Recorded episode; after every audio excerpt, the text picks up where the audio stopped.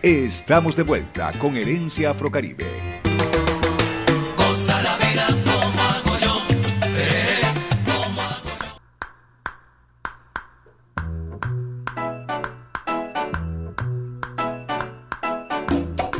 Aquí estamos y aquí seguimos en clave y en talla compartiendo con toda Venezuela y el mundo nuestra herencia afrocaribe. Hoy con esta seguidilla de programas especiales dedicados a la salsa del año 1981, las producciones que están cumpliendo 40 años de haber sido lanzadas al mundo latino y nos han estado acompañando en el análisis y comentario de esos discos algunos amigos melómanos, todos contemporáneos y con un común denominador, la pasión por la salsa, sí señor. Y para abrir musicalmente esta segunda media hora del programa vamos a escuchar a un gran melómano coleccionista, cronista e investigador venezolano quien desde siempre ha colaborado con nosotros en Azoco Salsa. Se trata de nuestro amigo Larry Daniel Cabello. A principios de la década de los 80 salió a la luz pública uno de los discos que forma parte de las producciones que en conjunto grabaron Willy Colón y Rubén Blades. Se podría decir que la última producción exitosa, radial y económicamente, por los volúmenes en ventas que alcanzó en países como Puerto Rico, Colombia, Venezuela. En Nueva York, en principio, no recibió mucha difusión porque algunos temas tocaron fibras sensibles en el público al exponer parte de la política ejercida por Estados Unidos hacia algunos países latinoamericanos. Rubén había soltado prenda del nombre que identificaría a este LP de 1981 en su anterior producción conjunta con Willy, Maestra Vida de 1980, cuando en el curso de la narración de la historia de Carmelo da Silva y Manuela Pérez, identificó un lugar asentado en el barrio del Chorrillo en Panamá donde al igual que todos los barrios del Caribe, se reúnen los panas a jugar dominó, jugar chapita, ingerir licor, armar y desarmar el mundo en todos los aspectos. El sitio, el solar de los aburridos. Lo que para el público de Estados Unidos resultó un tema controvertido, una canción controversial. Hablamos del tema Tiburón, que abre el disco para nosotros resultó un gancho que nos atrajo desde el primer momento, porque ese sonido de un dial AM buscando sintonizar una emisora siempre nos trae a la memoria cuando por esos años hacíamos lo mismo buscando Radio Aeropuerto. De este LP, El Solar de los Aburridos, están contenidos también los temas Madame Calalú, El Telefonito, de Silvestre Méndez, y Deja, de Piloto Ibera, que pone relieve el interés, el atractivo que representó la música brasileña para Rubén, pero sobre todo con más énfasis para Willy. Digi Elena, que resultó todo un tema suceso que sirvió para llevar a la pantalla de televisión venezolana una novela que contaba las peripecias de Nacho Gamboa, Digi Elena y Pancholón. Como hay que radiar un tema del disco, me incliné por Tentan Buscando, un son montuno enmarcado en esa típica crónica roja que describe a un jugador que en la jerga venezolana le echó el carro a un grupo de la seguridad que lo persigue para torturarlo. Ya Willy junto con Héctor Lavoe había sacado a la luz pública una historia semejante con el mismo título en el EP Guisando de 1969. En esta oportunidad, un solo de violín de fondo de Luis Can, unos pregones formidables soltados por Rubén, un solo de conga de Milton Cardona, caracterizan este majestuoso tema escrito por Rubén Blade. José Rodríguez, Reinaldo Jorge, San Burti y Luis Can en los trombones, una sesión donde también participa Willy Colón, el judío Luis Can en los violines también, el profe Joe Torre en el piano, Johnny Almendra en la batería, Andy González, Al Cuevas y Joe Santiago en el bajo, Milton Cardona en las tumbadoras y Johnny Almendra en el timbal. Arreglos generales de Willy, Rubén, Luis Cruz, Héctor Garrido, Martín Chile y el pianista cubano Javier, eh, Javier Vázquez. Yo recuerdo claramente dónde compré este LP. Trabajaba en un taller de latonería y pintura ubicado por allá, por la California Norte, cerca del centro comercial Puerta del Este. Ganaba 280 bolívares semanal. Y uno de esos viernes de cobro me fui caminando hasta la redoma de, hasta la redoma Petare y en la entrada de la California Sur, allí había un, un kiosco de periódico. Ese disco lo compré por 39 bolívares, recuerdo. Desde el primer día que llegué a la casa con ese LP, bueno, eso fue aguja y aguja con ese disco hasta que lo rayé y me vi en la obligación de comprarlo nuevamente. Posiblemente el resto del dinero que gané esa semana también me lo gasté en disco porque esa era una especie de fiebre que tenía en ese momento este, de adquirir todas las producciones musicales, salseras que salían al ruedo en esos inolvidables años 80. Muchas gracias, Cheín, por darme esta oportunidad de dirigirme al público del programa Herencia Afrocaribe, ya internacional. Saludos a todos los arceros de Venezuela y el mundo. Sigue adelante, hermano, en esa noble labor de difundir desinteresadamente los avatares de nuestro hermoso, amplio y a veces controvertido movimiento salsero. Un abrazo para todos.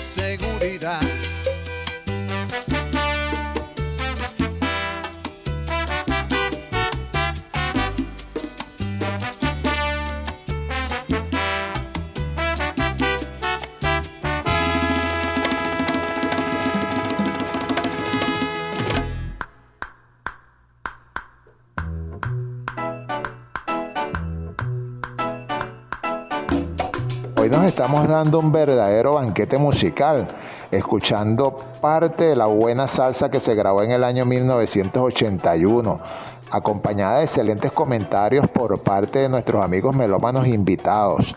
Muchas gracias al pana Larry Daniel por ese gran aporte y sobre todo por la amistad que nos une. Y ahora le toca el turno a un destacado músico venezolano, melómano, gran conocedor de los ritmos afrocaribeños. Me refiero al amigo Ronald Becerra, quien desde este momento se une con nosotros para compartir su herencia afrocaribe.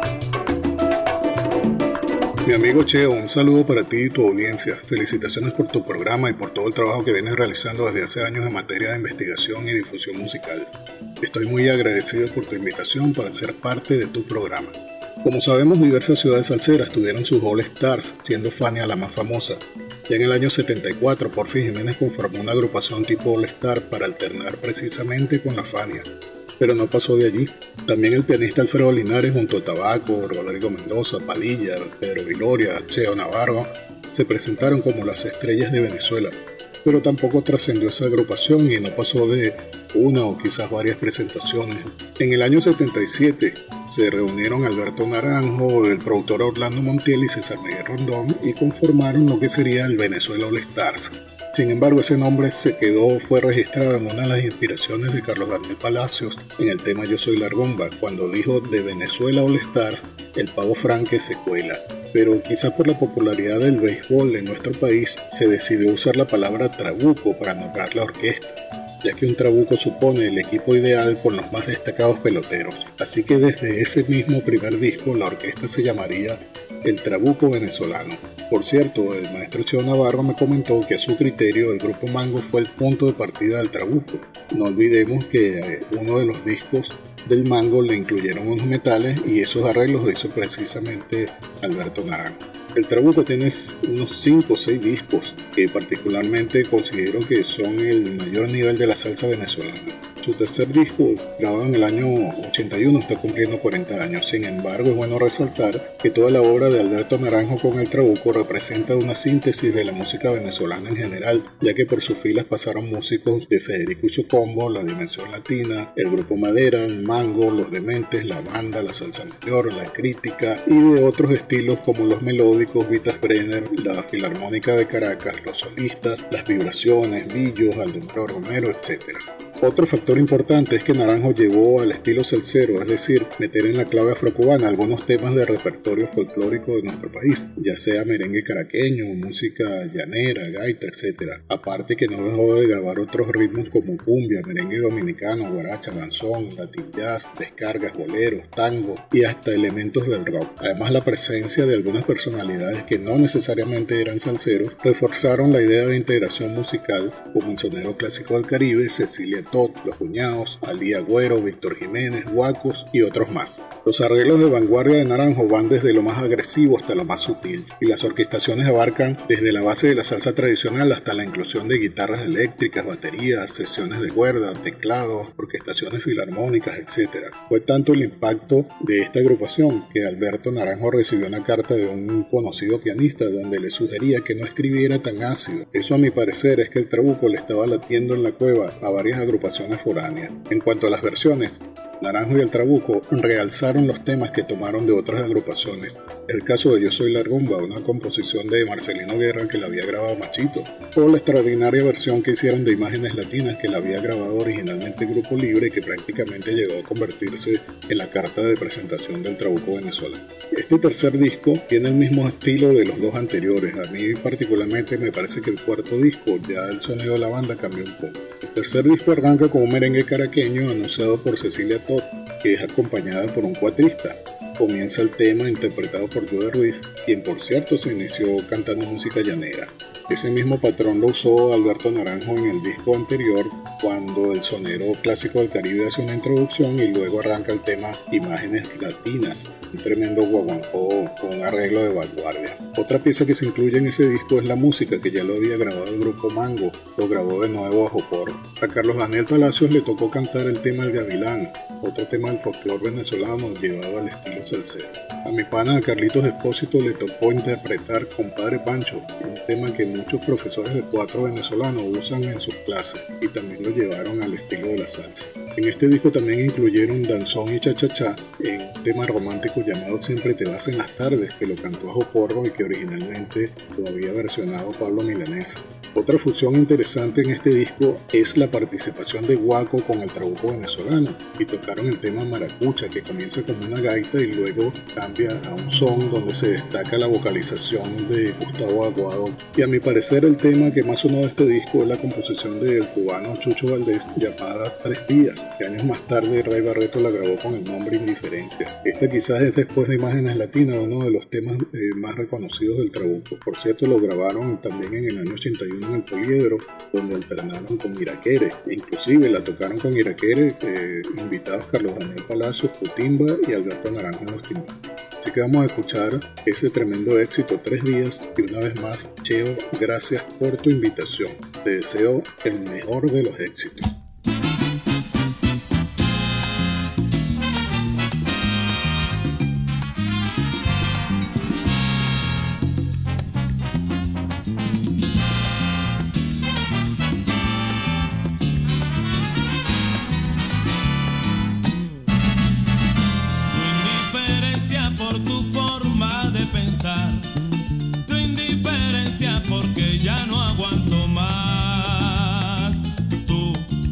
Oh.